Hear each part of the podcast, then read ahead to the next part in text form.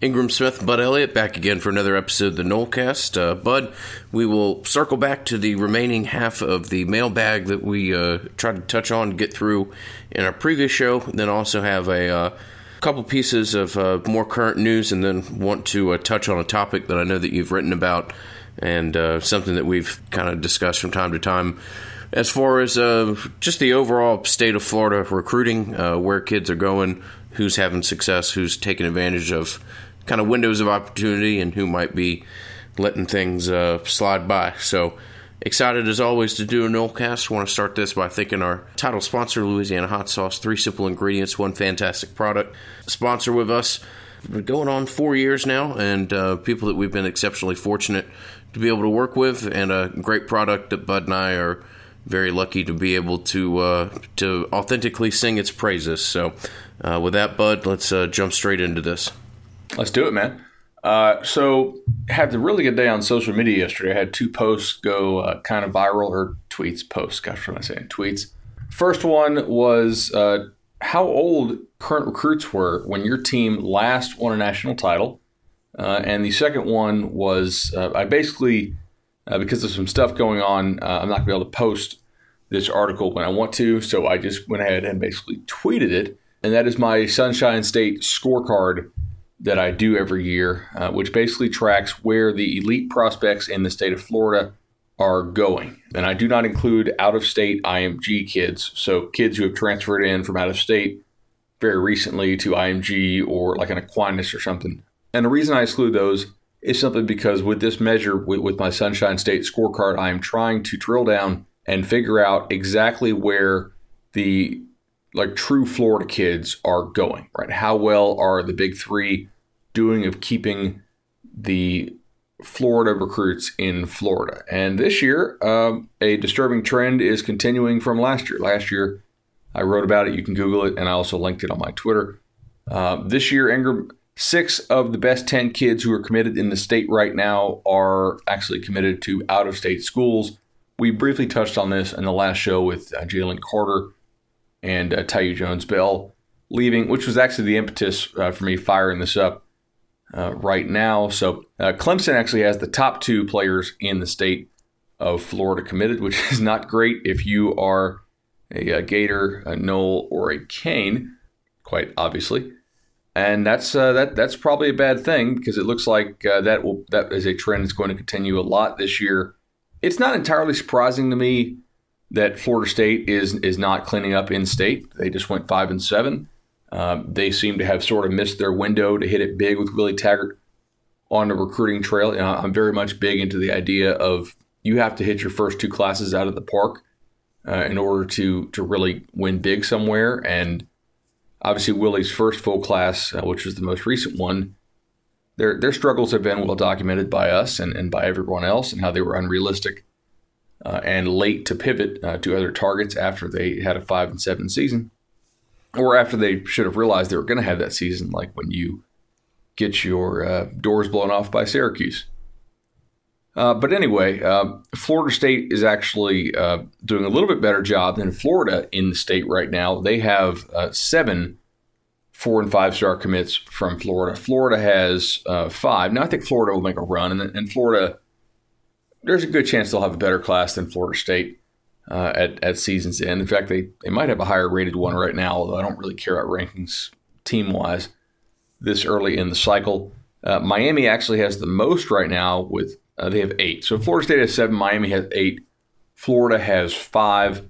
Uh, but if, if you look at the real kind of super elite class in here, there's I mean six of the top ten, as I said, who are committed are, are already going out of state there's a lot of lot of more out of state projections coming for these guys, and so that's that's going to be interesting to watch.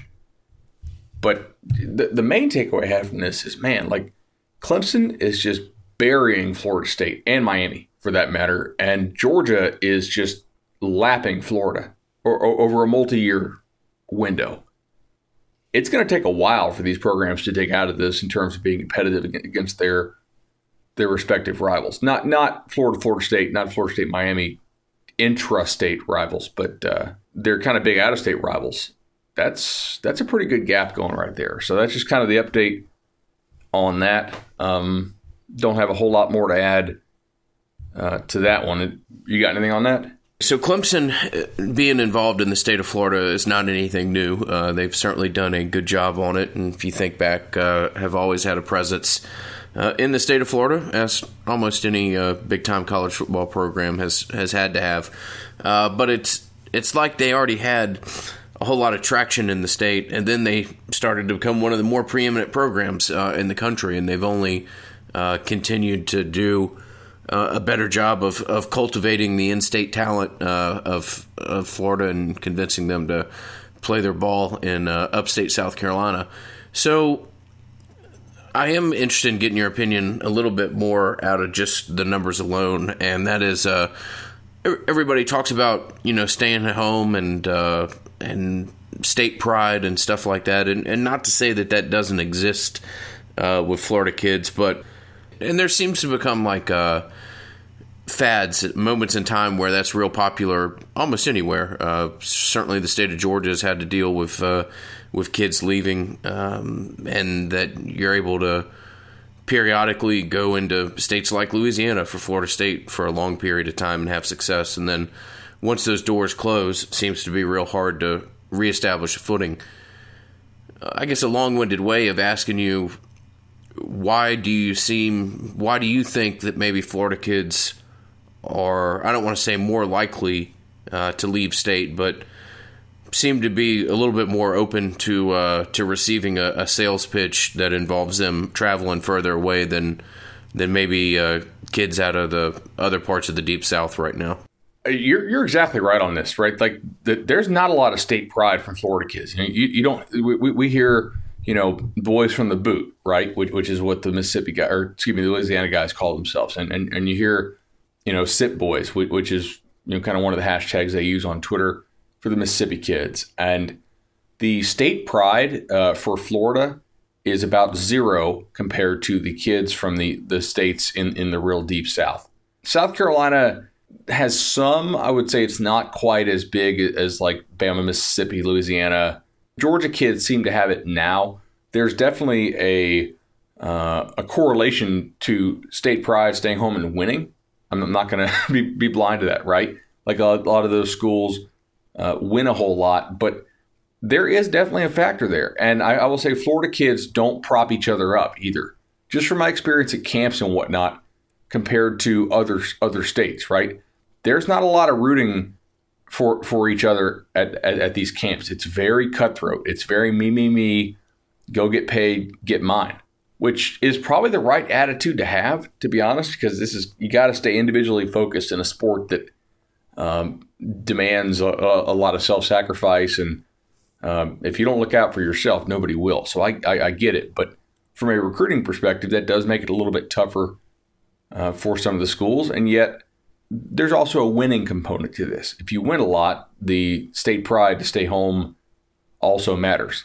Um, but yeah, I think there is something to the idea that that kids in Florida, maybe it's, it's Florida is more of a, a transplant transient state in terms of its population than other other places are, but exactly the, very similar, man. Exactly like where I was going. Yeah, it's, it's, interesting that you say that. I mean, a lot of times you can you can come into the city of Atlanta and have a lot of success because uh, the living room that you're sitting in is not two people that are born uh, necessarily in the state of Georgia. It's a people that have relocated here. Atlanta in the 1960s was a small little southern town, and in the last uh, 60 years has grown immensely. Uh, and my point to that is is that it's grown immensely uh, by bringing a lot of people in throughout the country.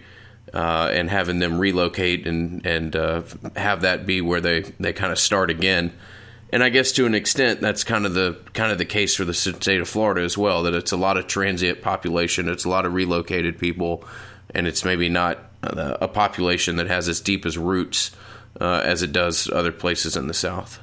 Totally agree. So uh, next big thing I tweeted, and this one really went viral. I mean, I'm not trying to brag on this. I just it's interesting to see what people like.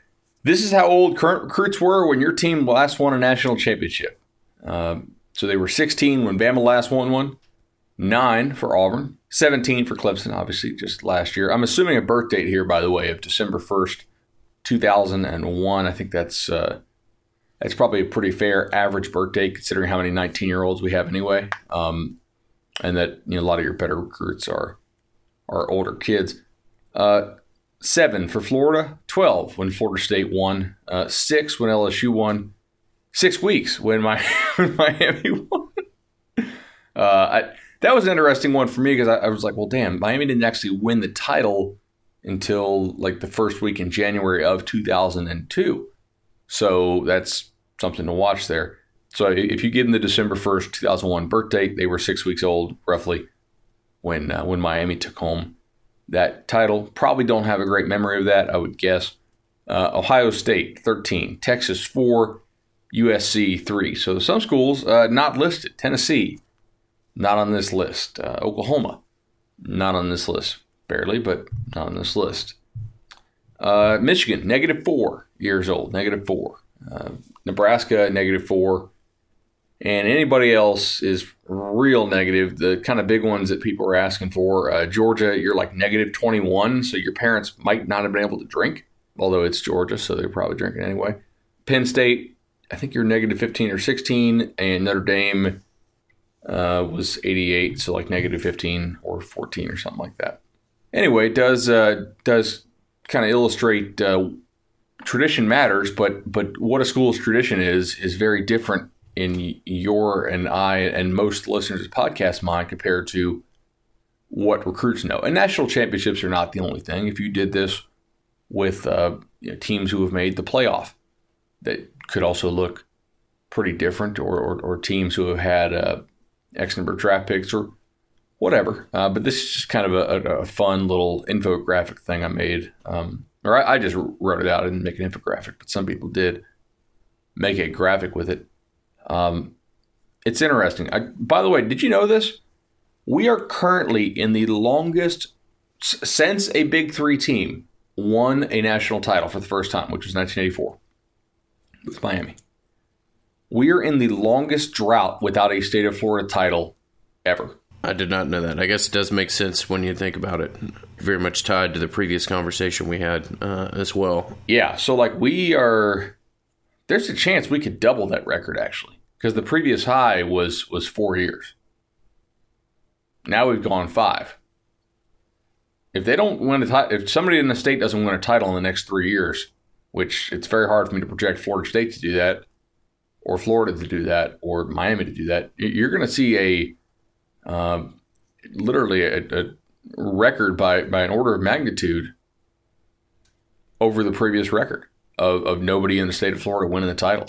And I, I do think that you're right. That is very tied to not keeping kids in state. It's interesting. Uh, you know, I mean, there's all, Florida's always been a, a transient state and has always grown, uh, you know, gangbusters really since the invention or proliferation of air conditioning, really. But uh, you know, there certainly was a period of time where there seemed to be some in-state pride, and you know, kids talked about being from the bottom or wherever else. Uh, it's just wild to think that we're sitting here talking about uh, a four-year window to which no one's won a title, or a five-year window, and that there is no real uh, light at the end of the tunnel for any of those teams. Now, things change quickly in college football, and uh, if it would have been the end of 2011, would have been real hard to look at Florida State and say that a a title uh, was coming in the next 16 months, particularly if it wasn't with that 2012 team. So um, it's not as though these things are evident, but uh, it doesn't appear as though a landscape of which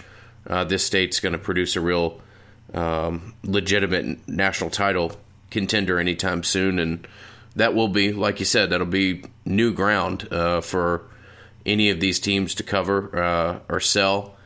And it's just such a different uh, situation than kind of when the, the, just the anecdotally the experience that we went through you and I when we were growing up uh, younger kids when you have like Florida and Florida State deciding pretty much every every uh, pretty much every November uh, one of those teams was going to go to the national championship uh, one of them was you know playing for conference championships and uh, where the state of Florida very much kind of ruled the uh, the college football world and it's a very uh, very interesting moment in time. Here we are with uh, all three programs kind of having a hard time finding their footing and going to have to deal with a landscape that's really changed and a they're going to have to sell to a population that hasn't seen nearly the uh, consistent success that uh, that their kind of cousins and fathers and uh, and uncles saw when they were uh, of the age and, and making similar decisions as to where to go to school.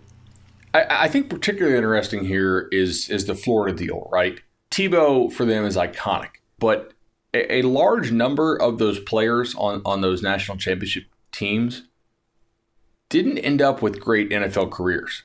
So you're in a period now where with Florida, these kids were seven when UF last won a national title, and and their their fall off was was fairly precipitous, right? They won in 09. They did make it to the SEC title game in 10. That, that's the game where, where, where Tebow cried. And after that, man, like 11, 12, 13, 14, 15, 16, 17. I mean, they were they were pretty low. Now they did have a really good year last year, um, and they, they could have one this year. Their schedule is fairly friendly uh, by SEC standards, but I think when you combine it with the fact that these kids were seven when Florida last won a title, and you know, like Aaron Hernandez is is gone forever. Percy Harvin had a good NFL career, but not like an amazing one. He's he's not doing anything anymore. They they don't really have like the transcendent like ta- generational yeah, talent and, and like the, the long term like like like who is the Jalen Ramsey from that that that title team for Florida who's still like in the league, yeah. right? Uh, really, it's a, a, collection of offensive linemen. I mean, that, that's who you have to point to. Uh, the Pounceys, yeah, right. Um, so anyway, that that's just it, it's something to think about. Miami, obviously, I I was going to actually ask some some state of Florida kids for an article idea, potentially, and say, how many players can you name off the school to whom you're committed slash national title team? Because I, I I think if you're you know like these kids say tradition and oh you know Miami has five rings or or you know blah blah blah or they'll, they'll say it about Florida State, but like I bet you the average FSU commit can name four dudes off the title team. Jameis, Kelvin Benjamin, and who else? Probably Telvin. Yeah. I mean, yeah, they, they would get Jalen. They would Jalen, Jameis, Telvin, and then probably one guy who plays their position. I would say uh, probably Kelvin, maybe maybe Lamarcus Joyner if they if they watch any any Sunday ball. They're a DB. I, I think there's a better chance because you're, you're going to get Jalen, but you're also probably going to get Darby because um, he's a good player, and I know they use him to promote some of their stuff. Running back wise, Devonta Freeman. Yeah, yeah, Freeman, particularly with the contract that he got, may have a uh, may have a little bit more more play with today's generation than I originally gave him credit for. That's that's probably a pretty good realistic name out there. I mean, with Miami, it's probably two dudes, right? Mike Rumph because he's a coach, and Sean Taylor. May, like they might get Clinton Portis, but I don't know, man. Maybe, maybe. I, I doubt it. I think it's probably just Sean Taylor, if if, if anybody. But you're right, uh, Rumph's there, and certainly a last name that, if you have any experience with South Florida football, you you may uh, may be able to draw on. All right, y'all want to draw your attention real quickly to uh, a website that we have mentioned previously. That is FSUJaxTailgate.com. Again, FSUJAXTailgate.com. Uh, we'll be partnering with our uh, longtime friends and uh, and sponsors for the Table Restaurant Group. Uh, Madison Socials leading the charge here, uh, but a fantastic uh, tailgate option for the Boise State game in Jacksonville there uh, to kick off the season. So, uh, option number two is uh, a tailgate uh, entrance, uh, air conditioned tailgate entrance for twenty dollars, and the second option that they're offering is entrance to the tailgate, two drinks, and one plate of food. so, like we mentioned in previous podcasts, this is a, a partner of ours that we're exceptionally able, exceptionally fortunate to be able to work with. Uh, take a awful lot of pride and professionalism in anything that they do, uh, and you just know that this is going to be a uh, a great spot to spend uh, prior to the Boise State game. Uh, Bud and I will be on site, looking forward to having the ability to interact with as many of, of, you, the listener, as possible. And again, just want to draw your attention to FSU Jax tailgate.com and uh, hope to see as many of you out there at the uh, at the end of August as possible. I do want to want to kind of pivot here slightly, and, and I don't want this conversation to come off as negative, right? It's just factual.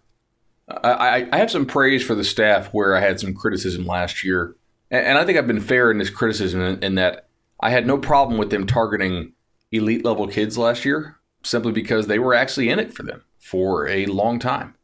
They had done a tremendous job of establishing relationships, and I do think this staff uh, is a really good recruiting staff. A lot of the stuff they had to deal with was largely out of their hands. One area of criticism that I had for them last year is that after they got whipped by Syracuse, they should have cut bait with a lot of their elite level out of state targets. A lot of these guys have been doing this a long time. They should have known, and, and this is hard. It's hard to, to, to start ignoring texts from from a player like uh, the DN who went to Oregon. What's his name? Uh, the five Thibodeaux. Thibodeaux. Like I know he was still texting them, even even when they when they were you know getting their butts beat every week. It's hard to cut ties with that, but because there's no prize for second place in recruiting, right? It, it's it's an all or nothing game with respect to each individual kid. In my opinion, and we said this at the time, they should have cut ties, and they didn't, and they ended up getting burned, and they finished with like a, a recruiting class outside the top 15. This year, they are doing a better job of targeting kids who they can actually get. They have identified some kids who have seen their rankings increase. Jalen Harrell's ranking has actually gone up a good bit since he committed uh, after a, uh, I, guess, a good offseason and probably some greater review of his film. We were pretty high on him when they got him, and I actually think we talked about him maybe in our one of our January episodes when I went down to Miami for the uh, South Florida Express tryout. You know, they they're doing a better job of getting on kids who they can actually sign and and try to hit that sweet spot as opposed to trying for these plan A's, which they won't get after going five and seven, and then missing and then having to settle for plan C, plan D. They've got a lot of kids right now who are probably plan Bs for other schools who, if those schools miss on their plan A's, would be like, damn, now we need to try to flip this kid, but he's been with Florida State for six months. I'm not buying into the idea that a, a winning season is going to give them a ton of momentum on a recruiting trail for one reason. Number one, I, I don't think like a reasonable season for them is going to be that exciting to recruits. And by reasonable season, I have them anywhere between six wins to nine wins in the regular season. I, I think is fairly realistic. You know, I think ten and two is kind of crazy. I think five, you know, five and seven is kind of crazy. But anywhere in that range, and that's such a big range because they have so many toss-up games. But none of those ranges are really that exciting to recruits. You know, not when other programs are out there winning 10, 11, 12 ball games.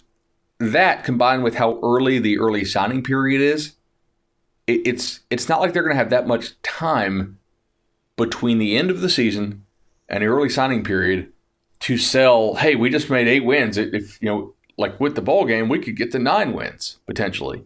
Well, a the kid's going to sign before the bowl game, and b like there's just not that much time. They can sell positive momentum. They can sell a number of other things, and they can sell relationships. But I I do think this staff deserves credit for better precision targeting now than they had last season during the season, right? Like I, I don't have any problem with what they who they targeted last offseason because they really did a good job making those relationships and they were legitimately in it for a number of elite prospects. They just, you know, had their whole offensive line fall apart and couldn't block anybody and ended up 124th in the nation in efficiency, which is going to hurt your feelings a little bit. But I, yeah, I think they deserve some credit for this. They, they have the number seven class in the country right now if I set the over under of where they'll finish at number seven, I would I would definitely take the over, meaning outside the top seven. I, I think their class is going to uh, drop in the rankings as other schools add more commitments, like an Ohio State, who only has eight commits right now, compared to Florida State with 12. But I, I think they're doing a pretty good job considering the circumstances. Let me uh, ask you a question, something that's been in the back of my mind for a little bit here. And uh, I don't want to make too big of a deal of this, um, and certainly coaches are confident in what they can do, and were confident before this kid committed. But do you think, almost in a in a way, that the way that uh, that Woodbey's commitment or recruitment went down, and ultimate commitment uh, might have almost given the the coaching staff like a false sense of what was possible out there, or uh, the idea that they would be able to uh, to sell big st- uh, big time out of state players uh, the idea of playing at Florida State more that maybe maybe with the success they had with Woodbey they were able to extrapolate that to other situations that were just a, a very uh, different pursuit of a kid. So I think you bring up a great point, and I think what you're hitting on is, is confirmation bias, right? This staff came in thinking, hey, this you know the Florida State name combined with with our connections in the state is, is going to sell really well. It's something I bought into, and I would buy into it again, 100%. If we came clean slate again, I would I would tell you the exact same thing. Now, Woodbey jumping on as he did probably did help with their confirmation bias, right? And and probably increased it some, made them a little bit even greater belief in what they could do. However, I hesitate somewhat to go all out on that simply because, you know, and they also flipped Harrison, Tre'Shaun, by the way. But I, I hesitate somewhat because uh, it wasn't as if they thought, hey, we can make up a bunch of ground for these other elite kids. D- these kids were actually giving them real feedback that was very strong. I've seen some of this feedback, and the coaches weren't BSing, right? Like they, the, the kids were really into it. They just fell apart during the season, and that was largely not their fault. I don't fault them a whole lot for what happened last season. I, I do fault them for not pivoting and, and kind of seeing the bigger picture and saying, hey, like we're not going to get these kids. Not not enough of them. Not not when we go five and seven. Not when we could potentially miss a bowl. And I know they were playing to make a bowl and you know, came within a game of it, obviously. But yeah, I, I think that they were they were very confident, but I don't know that it was unjustified confidence during last summer. I think it was pretty justified given their track record of recruiting elsewhere, their upgrade in terms of school, and then the feedback they were getting from the kids. Now, they were overconfident during the season once they started getting their butts beat. That's that's where I really draw the line on that. That, that that's when they they were God like six seven weeks too late to pivot in my opinion on some of this stuff. And we said so at the time.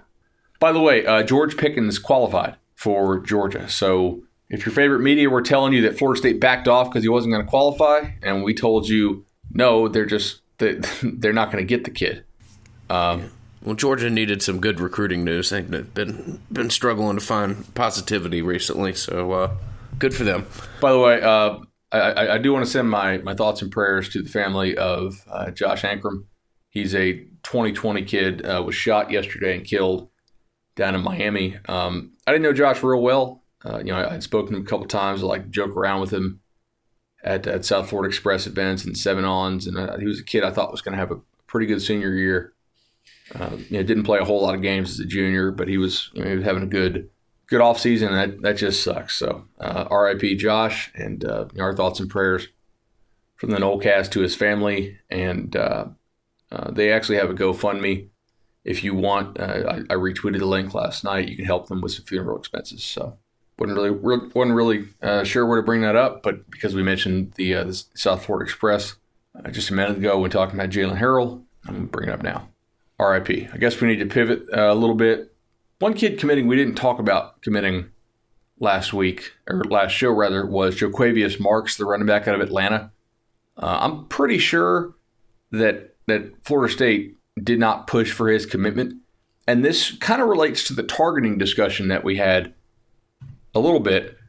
In that the one position where they do seem to have a, a pretty good board of targets and, and can afford to be a little bit more selective is at running back. They still have Jaylan Knighton on the board. They still have Caziah Holmes. They still have uh, Lawrence Toafili, and they still have a, a, couple other kids actually. So I don't know that that uh, Marks was actually that high on their recruiting board. Personally, for me, I would have the three kids I just mentioned over him. Not that he's not a good player, I think he is, but he's not a kid who I would necessarily need to accept a commitment from if I ran Florida State's recruiting at this point in the cycle. So that is a good example of sort of the targeting thing. There are other positions where you need to get a lot of bodies and you don't have a lot of, you know, ways to sell kids and not a lot of recent success with their positions who you can't be quite as picky. So uh, new offer went out to uh, uh, Jer'Zhan Newton, kid out of, out of uh, Clearwater Central Catholic. Pretty disruptive player, has picked up a lot of good offers this spring, including Iowa, West Virginia, Georgia Tech, Miami, uh, I think Kansas State, some others. I don't know that he can be a 300 pounder. Maybe he can eventually, but if Florida State's going to run more of this 3 4 look, he really could fit in as kind of like, like a five tech, uh, five tech D end in kind of that 285 pound range, perhaps after a year on campus. So an interesting offer there and, and a, a very athletic kid for his size. So yeah, car- carries the ball a little bit in their offense. Uh, he does at times. He's a he's real athletic, a uh, little bit undersized uh, interior lineman, but uh, interesting prospect and has a has an interesting upside to him. Hey, y'all want to tell you about the best place to get a home loan? That's Resolution Home Loans, a longtime sponsor of the Nolecast. When you call 844 FSU Loan or you visit FSUHomeLoans.com, you're going to get hooked up with Shannon Young. He's the best mortgage guy in the business. Shannon will walk you through the process, whether you're a first time home buyer or maybe you're going to upgrade a little bit, get, get something a little bit nicer, maybe something a little bigger, maybe put in the pool. Whatever you want to do, Shannon can help you reach your home ownership goals um, get you a good competitive rate, take you through the process step by step, and they want to get it done fast. With their almost home program, it's going to happen for you fast. Give them a call, 844 FSU Loan or FSUHomeLoans.com. You want to get the listener questions here? Yeah, man. We'll jump right into it. Uh, I didn't first... think our new business would take this long, but uh, I, I, don't know. I think it's been a good discussion. Yeah, hope so. Hopefully, hopefully people have uh, will enjoy the discussion that we had of state of Florida. That wasn't necessarily exactly as we, uh, not that we draw up the show perfectly, but that was probably a little bit longer than we would have uh, would have accounted for as far as the time spent. But uh, to get to the questions, Russell asks. Uh, uh, well, he starts off by complimenting the show. Appreciate that, Russell, and says, "I understand there's been some attrition in the old staff." Missed with a lot of offensive line recruits. However, why has it been so difficult to bring in competent offensive tackle recruits? The linebackers have turned their room around rather quickly. The development for the linemen is different, but I still don't see elite tackles coming, even with the ability to offer immediate playing time. Okay. Well, basically, those are some of the most premium players out there. And uh, if you are a real premium player, bottom line is you have better options than Florida State right now. If I'm an opposing coach, I'm telling a kid, hey, you think Willie Taggart's really going to be there throughout your entire career? You think they got a new AD coming in once the president's out? You think that guy's going to keep Willie Taggart? His job, the, the new AD's job, depends on the football coach doing a good job. You think he's gonna he's gonna hitch hitch his horse to that wagon? You got better options here. In addition, Florida State hasn't produced a decent offensive tackle for the league in about a decade. They look terrible. They don't do a good job developing them, developing them, et cetera, et cetera, et cetera. That's why, basically. It, it's just it's real easy to recruit against Florida State. There, they do have playing time to sell, but that's about it. Um, as far as position specific stuff, I mean, in addition to the regular stuff that they sell. Also, a lot of times, offensive tackles tend to be pretty good academic kids for whatever reason, and Florida State's academics are uh, pretty terrible compared to a lot of the schools they recruit against for those elite kids. Right, like they're not going to beat out a Stanford or Texas or Notre Dame or Penn State or an Ohio State. Florida is generally considered a better academic school in terms of, of recruiting wise. At least that's the feedback I get from coaches and parents and kids and all that. So that's kind of a reason. They, they're going to have to hope that a couple of these projects turn into good players. I hope that's not too negative, but that's just kind of the reality of it. They're not going to get elite offensive tackles. They might get one. I, I won't sit here and say they won't get any but they're not going to pull in a bunch of elite offensive tackle recruits. It's really uh, it's tough. I mean, to sign offensive tackles or defensive tackles, uh, you you got to kind of have everybody in the program uh, singing from the same song sheet and having everything working in uh, in concert. Florida State has the ability to sign those kids, uh, but maybe not with ease as ease as other programs do. And um, ironically that we would we would sit and talk about the state of Florida for 15 minutes beforehand. It's not a position that the state of Florida produces with any kind of routine. Uh, more times than not, you got to go out of state. Sometimes you got to go as far as to the uh, um, you know the Northeast or, or traditionally the Midwest to get some of these kids. And right now, you just don't have a program that sells uh, itself to the extent to go to uh, Illinois or uh, Wisconsin or anywhere else and uh, convince a kid not to play for Ohio State, Notre Dame, or uh, some other either closer program to them in proximity, or a program that has, uh, quite frankly, a, a lot more cachet than Florida State does. Yep, I, I, agree with that. Okay, John asks, I would be interested in listening to the two of you discuss our offensive line recruit prospects. Hey, a lot of offensive line uh, questions today.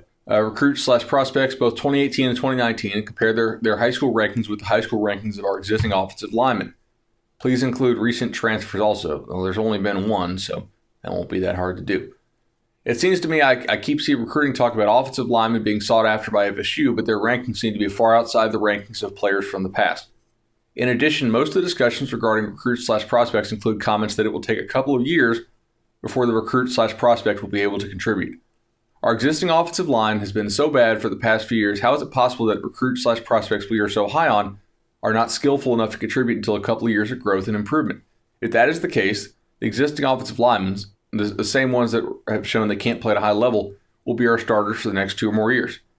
John, you nailed it. I think this is kind of those questions where a, a, a, listener wants us to tell him something different, but he's done his research and he just he, he didn't want his research to be right, but he is right.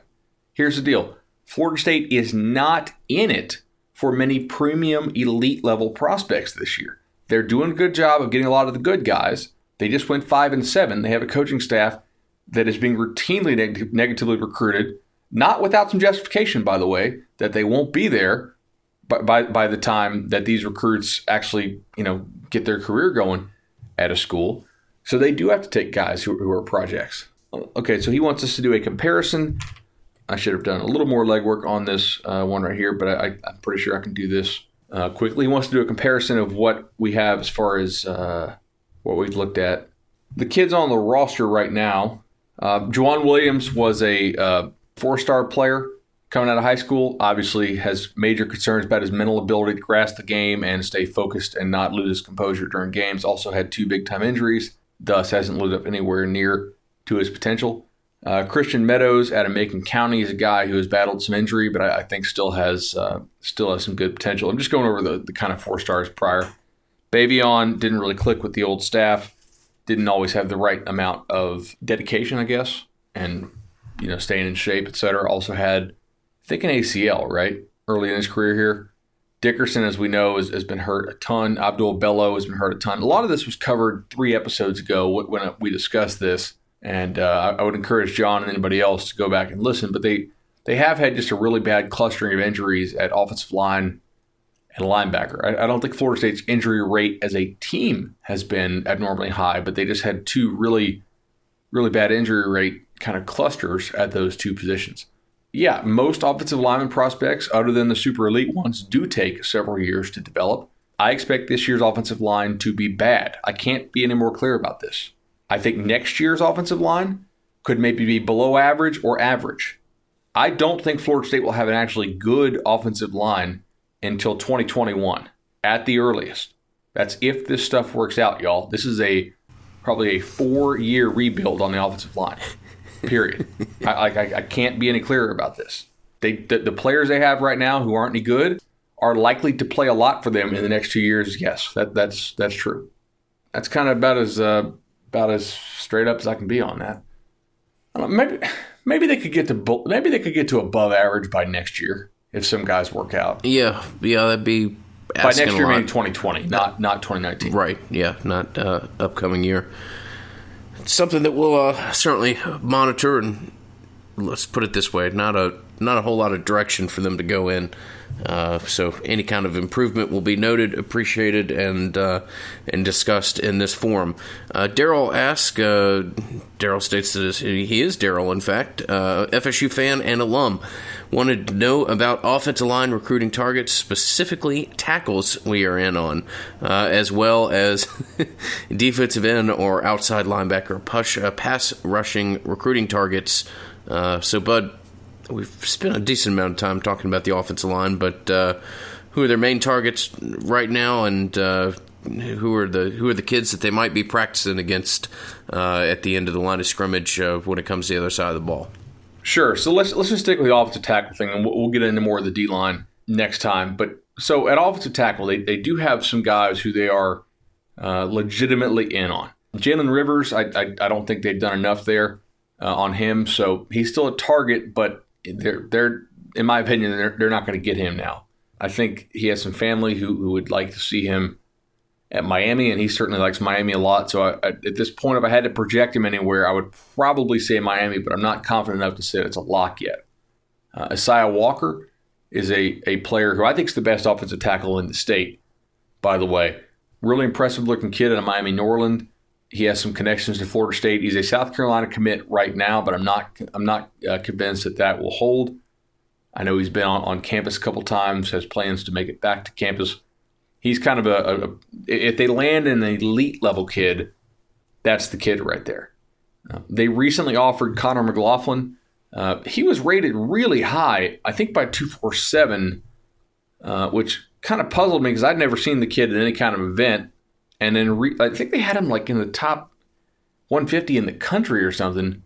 And not a lot of people knew anything about this kid, but they recently dropped him down to number 349 in the nation. So kind of a, a borderline three slash four star. I'm not going to render a judgment on the kid because I've not seen him in person. He's out of out of Tampa Jesuit. That's a school that I'll get over to. They're in on on Javion Cohen. He's a kid out of Phenix Central.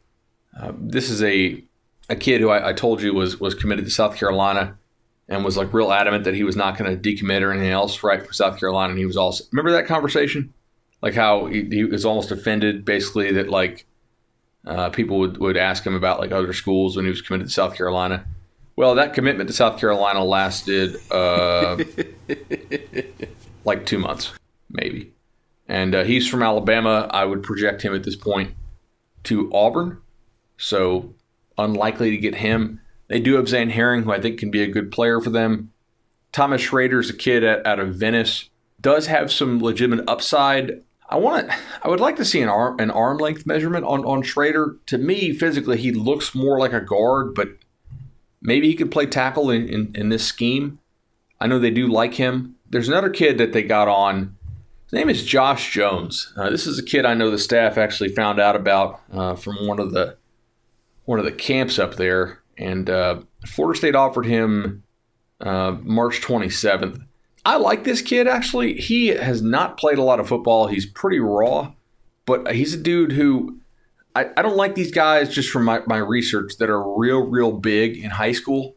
It seems like they have limited future upside. Now, they might offer significant floor if you think about it, because we know that they already have that college ready size. However, they might not have that ability to untap additional ability by putting on good weight etc. But he's only like 300 pounds uh, at 6'5, which is not too heavy, in my opinion. Um, yeah, 299 at the opening regional in March, uh, six foot five, ran a shuttle of 481, which is a, a, a pretty good shuttle time for an offensive lineman. I, I think this kid is pretty underrated. I, just based on dudes that I've seen, right now he is the number 97 offensive tackle in the nation. I I have a hard time believing that personally. uh, and there's also so Schrader's the 45th offensive tackle in the nation.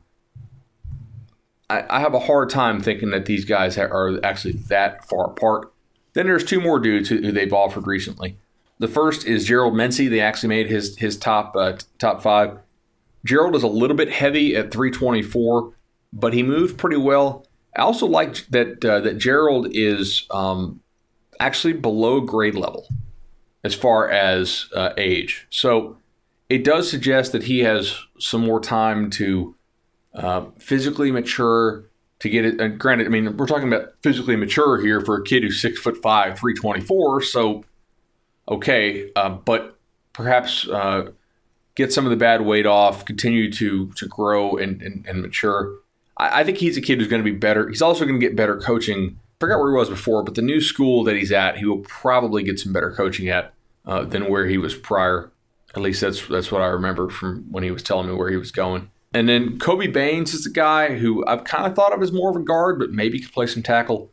He's actually out of Jacksonville Sandalwood. This is a kid who is teammates with uh, with Jeff Sims. So they're not lacking for names; they're just lacking for the uh, the obvious elite names, which again they are unlikely to get any of those, those really elite tackles, but it's possible they could get Isaiah Walker. Roger esque seems seems as though the Oh, uh, we, we skipped over Deontay. or Deontay. That's actually where I was going, and uh, what I was saying is there seems to be a uh, seems to be a prominent area of, uh, of focus right now with our, our line of questions uh, that pointed in the direction of the the offensive line predominantly, with a, a little bit of the defensive line uh, sprinkled in as well. Deontay asked, "Who do y'all predict will be on the starting O line this year, and how much progress do you think is reasonable to make in that department?" I can't do this, man. Uh, and I, I'm not trying to play difficult Deontay. I appreciate the question, but uh, my offensive line is probably going to involve uh, two guys that are named Minshew and Dickerson. And uh, I'm not trying to take uh, shots at the kids, but uh, you measure their their health in quarters uh, since the time they've been on campus, meaning that they're able to give you, you know, maybe a game and a half uh, before an injury concern comes up. And uh, I hope, certainly hope that everything comes together for those two, and that they're able to have a successful uh, year of abstaining from injury and being able to play and show the the talent that uh, I, I think, or at least the physical uh, gifts that those two guys have. But pro- projecting an offensive lineman, offensive line starting lineup is is almost futile in my opinion because you're doing so with uh, with two guys who historically have been able to give you a game, game and a half at a time, and then you're looking at them being out for maybe half a year or three quarters of a year. Uh, so I, when people ask me this, I, I have a real hard time giving them anything that's uh, that's based out of fact, logic, or, or real expectation. Yeah, I, I guess if you just do opening day lineup, you could potentially. Yeah, you can do it. You can figure out you got you know a tackle, JUCO tackle. You can do it and put in Minshew and uh, Dickerson, and we have a decent idea as to who your center is going to be. And yeah, it's there. I, I, I think your ideal lineup is probably Ryan Roberts, the NIU kid. You know, if he could be a below average player, I think they would do backflips. I mean, that's kind of where they are at position right now. There's just so many dudes who can't play. Dontae Lucas recently posted a picture that he's down to 317 pounds. I would like to see him start over Mike Arnold. Mike Arnold is just not physical and really inconsistent uh, play to play for one of the guard spots. That would allow Dickerson to play the other tackle spot, which means you not have to play Jauan Williams. I'm not falling for the Jauan Williams stuff again. I like the kid personally, but uh, uh, he was fine in your scrimmages last year, and then when the lights came on, just absolute meltdowns mentally. Is there stuff to fall for? Uh, I mean, is there a Well, I mean, there's there were there was hype coming out last year, and I know that he was actually okay in their scrimmages. And I mean that that's like the one time in spring where you're going full contact live, and he was okay. And uh, I think it surprised, it certainly surprised me. It also surprised them that he was that bad uh, when, when when the lights came on. I, I do know that. Uh, I think Cole Minshew, like we said, is one of the guards. So think kind of knocked that out. I, I I think I think Lucas will beat out Arnold.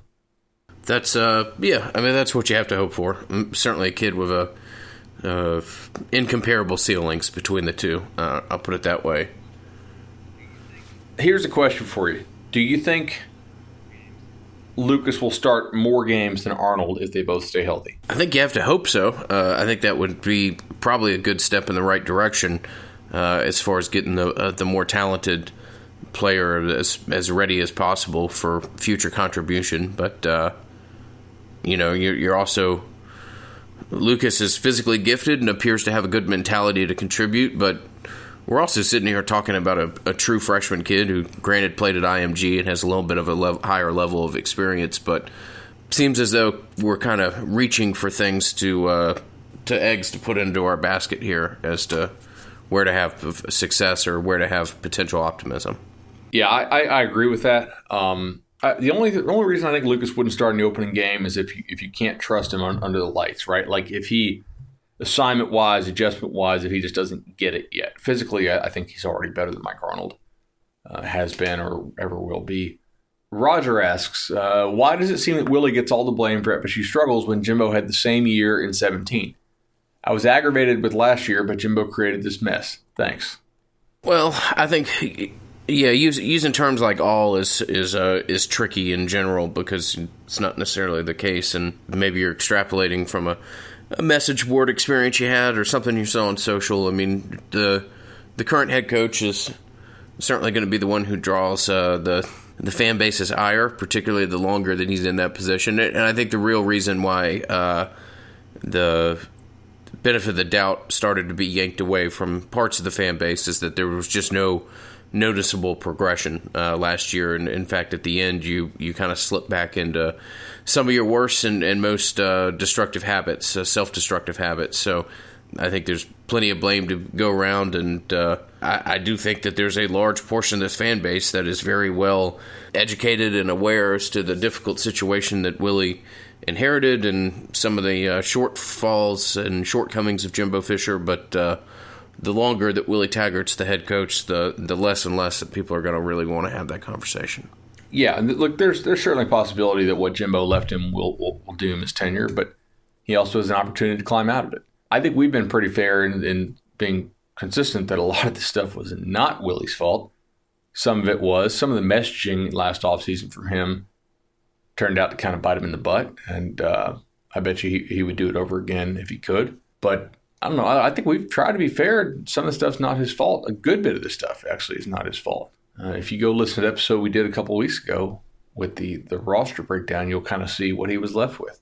Also, when I say the offensive line is a legitimate four-year rebuild project, that's a pretty good indication that that's not his fault, right? Yeah, I, would say that's indicative of uh, of something that's uh, a greater inherited problem than anything he could fix immediately. Uh, Marcus, in, in one of our final questions here, Marcus writes, I was wondering if Florida State's still in the market for a graduate transfer offensive line, or maybe two. If not offensive line, uh, maybe on the defensive line, specifically defensive end. Oh, interesting to note that uh, I've heard from people that Chaz Neal is close to being ready to start. Uh, I have not heard that, Marcus, but I'll be interested in your opinion, Bud. Uh, what is your opinion on this and the offensive line in general? Okay, so uh, I don't think they're in the market. Uh, they would love to be in the market for another grad transfer offensive lineman or two. Uh, I don't think there's anybody out there that they know of that who could actually uh, help them right now. A lot of these guys are transfers for a reason, right? And typically you don't you're, typically the transfers you get are not that good if you get a kid who's a former five star a transfer the chances are he's going to play a lot lower than a five star right? If he was actually playing like a five star he wouldn't be transferring. He'd be starting at, at the school that he was at. Uh, so i don't i don't think that they're in position to get anybody else right now in terms of the transfer market. If that changes we'll certainly let you know. I think we've been pretty on top of that at, at, for the most part. Uh, he's heard that chaz neal's ready to be close being ready to start. I, have not heard that. I cannot rule out Chaz Neal starting simply because of the level of player that he's going against on, on this team, right? I mean, think about this. Like, who can you say is just absolutely worlds better than Chaz Neal right now? Nobody.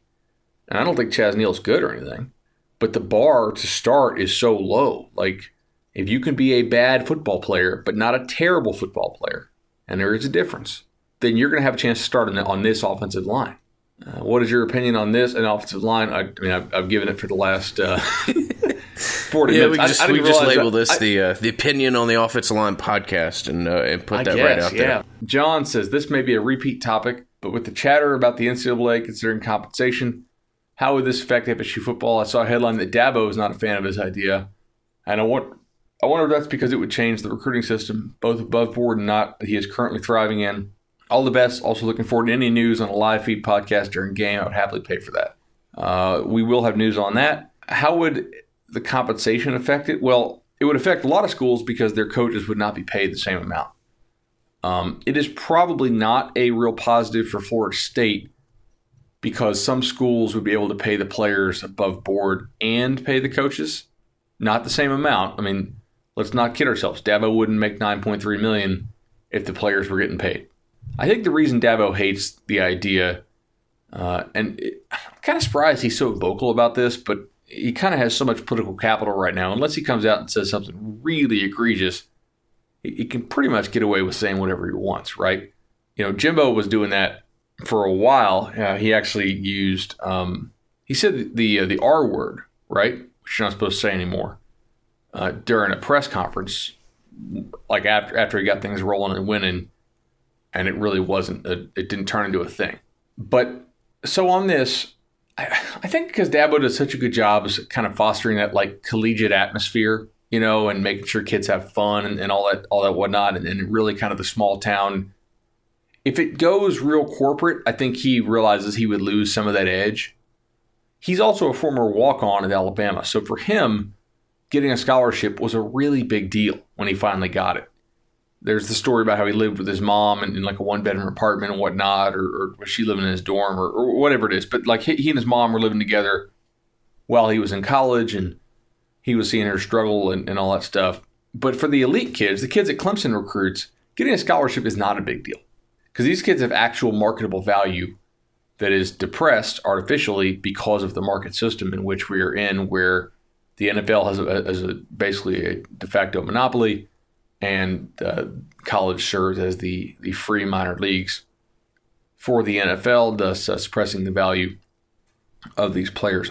I actually saw something cool the other day, by the way. This is a little bit of a tangent.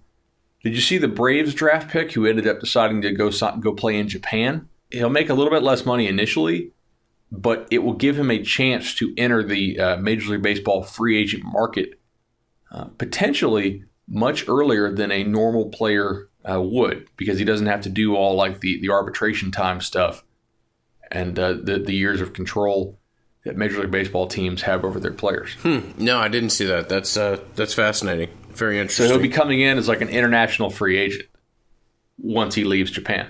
Yeah, man, I, I think that's very interesting. I, I do think that um, the thing that would force college football to uh, to deal with this situation in a more aggressive manner is if uh, one of these alternate pro leagues ever really found their footing. Uh, so, like, if the XFL uh, ultimately sticks this time around, and if you're having kids that are uh, either freshmen in college or kids that are straight out of high school getting, um, you know, legitimate opportunities to go make money for the sport and unique trade that they have, that's that's a curious one. Uh, certainly a a company that has some some issues with uh, with working with labor, and I'm not sure that I would necessarily want a 18 year old kid signing a contract with uh, with Vince McMahon, but uh, that's just the the way that that situation would play itself out, and I do think it would force the NFL's hand, and particularly uh, put some pressure on the the college model uh, to deal with it in a manner that otherwise has never really been there before. I agree with you on that, and look there. There are some kids who you encounter and you interview them and you, and you kind of think to yourself like man it the, the public education system has failed you so badly uh, and and likely your, your parents as well you know from from ages 5 to 18 that like you're so far behind. I, I don't know if college is even if you can get in like are you actually going to be able to take advantage of it right? In in most other sports across the world tennis golf hockey, you know, baseball, even the NBA, of soccer. I mean, these kids are in yeah, are in, are in academies when they're 11 year olds uh, in soccer. So yeah, right, it, it, exactly right. So uh, it it it does kind of stink that the the one sport that you have the absolute shortest career span in, which is football. You have to have the longest sort of unpaid internship mm-hmm. of amateur, and the most dangerous yeah, of forced amateurism. Absolutely. Yeah. Um, I mean, there are kids that I'm sure if, if the NFL could, and if it didn't have college, they would absolutely take straight out of high school. Well, yeah. Well, uh, so let's look at the Ross kid at Clemson right now. Uh, you telling me that kid wouldn't be better off getting three hundred and fifty thousand dollars a year or something like that from the XFL right now? Um, there's a you know there's just an interesting window and, and sure kids get taken care of in college and there's some perks and off the you know money that's not on the uh, the official balance sheet I'll put it that way. Uh, but you're not going to be doing better than uh, I'm, I'm just trying to throw out a hypothetical number there that's reflective of not necessarily an NFL salary but light years ahead of where a college kid would uh, would ever be able to find himself with with uh, as many of the benefits that may be out there. Uh, even with that, uh, it's just an interesting situation, and I think uh, uh, a situation that a second league would be able to exploit and and put pressure on a system that otherwise has never really forced been forced to to deal with any kind of real true alternate route. I, I, completely agree on that. Um, The only thing with maybe the counter to the XFL is well, there's a lot of counters actually, but the one is, is are they actually focused on development or are they just trying to win now? Because he's probably going to get better development at Clemson than he was in the XFL. Like with, with Ross, I could just throw him jump balls nonstop, and that'd be fine. You, you think kids, and I'm not trying to be a smartass here, but you think many kids would choose the development path over getting paid four hundred thousand dollars a year? And, there, and there's only not. that many kids that would get paid that amount, but uh, I, I, just think there's a there's a, a, sales pitch there that would be tough to tough to factor in some of those ancillary benefits that may not be as uh, as immediate immediately displayed. The, the one position I, I would definitely definitely say is the XFL should just spend wildly on is running back. We know that, that a lot of these running backs are the best they will ever be at 18, 19 years old. That it, it's just the, the, the quick twitch muscle fibers, the the joints, and the explosiveness is just it's it's there. Like why not go offer the kid out of Katy, Texas, a mill a year? I mean, you would get so much free publicity out of this, right? Ima- imagine if, if they go and sign a five star, you know, best back since Adrian Peterson goes and signs with, I don't know, the, the, the Dallas XFL team or, or the Houston XFL team. He's taken hits for free in college. He's not going to get much better as a running back in college. There's not that much coaching that goes into this. Either you have the speed and the open field moves and the ability, or you don't even if he could could could make three mil, you know, pre-tax over over three years in the XFL before his contract's up and the NFL wants him, I mean, man, that would that would uh, that would really fix some things um, for for for running backs who, who particularly get get kind of screwed by the current system, probably more than anybody else, position wise, by by a lot, I think. Um, so that's just that's something to think about there it would also maybe maybe the NFL should should think about changing its its model. And I don't think they need like a full blown minor leagues, but what if the NFL could increase their their roster size a little bit to where maybe they can hold five uh, you know minor league type players on, on their roster. that can be on their practice squad and protected and be under contracts. You don't have to necessarily play them in games. Yeah, you could have like uh, a provisional they, roster or something like an ex- expanded provisional roster you can focus on their development, you know, and then I would totally not totally okay, but I think this a more fair system would be if college went to the college baseball system. We're going to let the NFL take a look at you, take a shot at you right out of high school. If you don't like where you get drafted in their in their high school draft, then you, then you go to then you go to college, but you have to stay in college 3 years. You're not eligible for the NFL draft again after that. It works pretty well for college baseball the absolute best prospects never see a college baseball field, and that's probably how that should go, if we're being honest here. But college baseball is still a fun, entertaining product for a lot of people out there. And I think I don't think college football would suffer that much from that, especially if, if the size of the NFL rosters were were relatively uh, reasonable. Hey, y'all, just want to remind you that if you like the show, and obviously if you're listening to it, you probably do, uh, we'd appreciate a five star review. If you've not reviewed us in a while, which is possible because we've been around for so long, uh, you can actually go back on iTunes or, or whatever app you use and submit a, another review. Uh, iTunes likes when they're fresh, helps keep us at the top of the charts. We actually have 2,828 five star reviews, which I, I think is more than like all the other team sports podcasts combined out there. And uh, very proud of that to be the number one Florida State show by a lot. And that's because of you, the listener. And uh, it's a largely listener driven show, right? We, we try to, to give you all good answers to the questions you have and, and bring you the insider information that you crave and, and the good analysis and, and, to keep it grounded. So, five stars if you like us and uh, grab your husband's phone, grab your wife's phone, grab, grab your son or daughter's phone and, and give us those five stars on there too. Like, like and subscribe. Appreciate it, guys.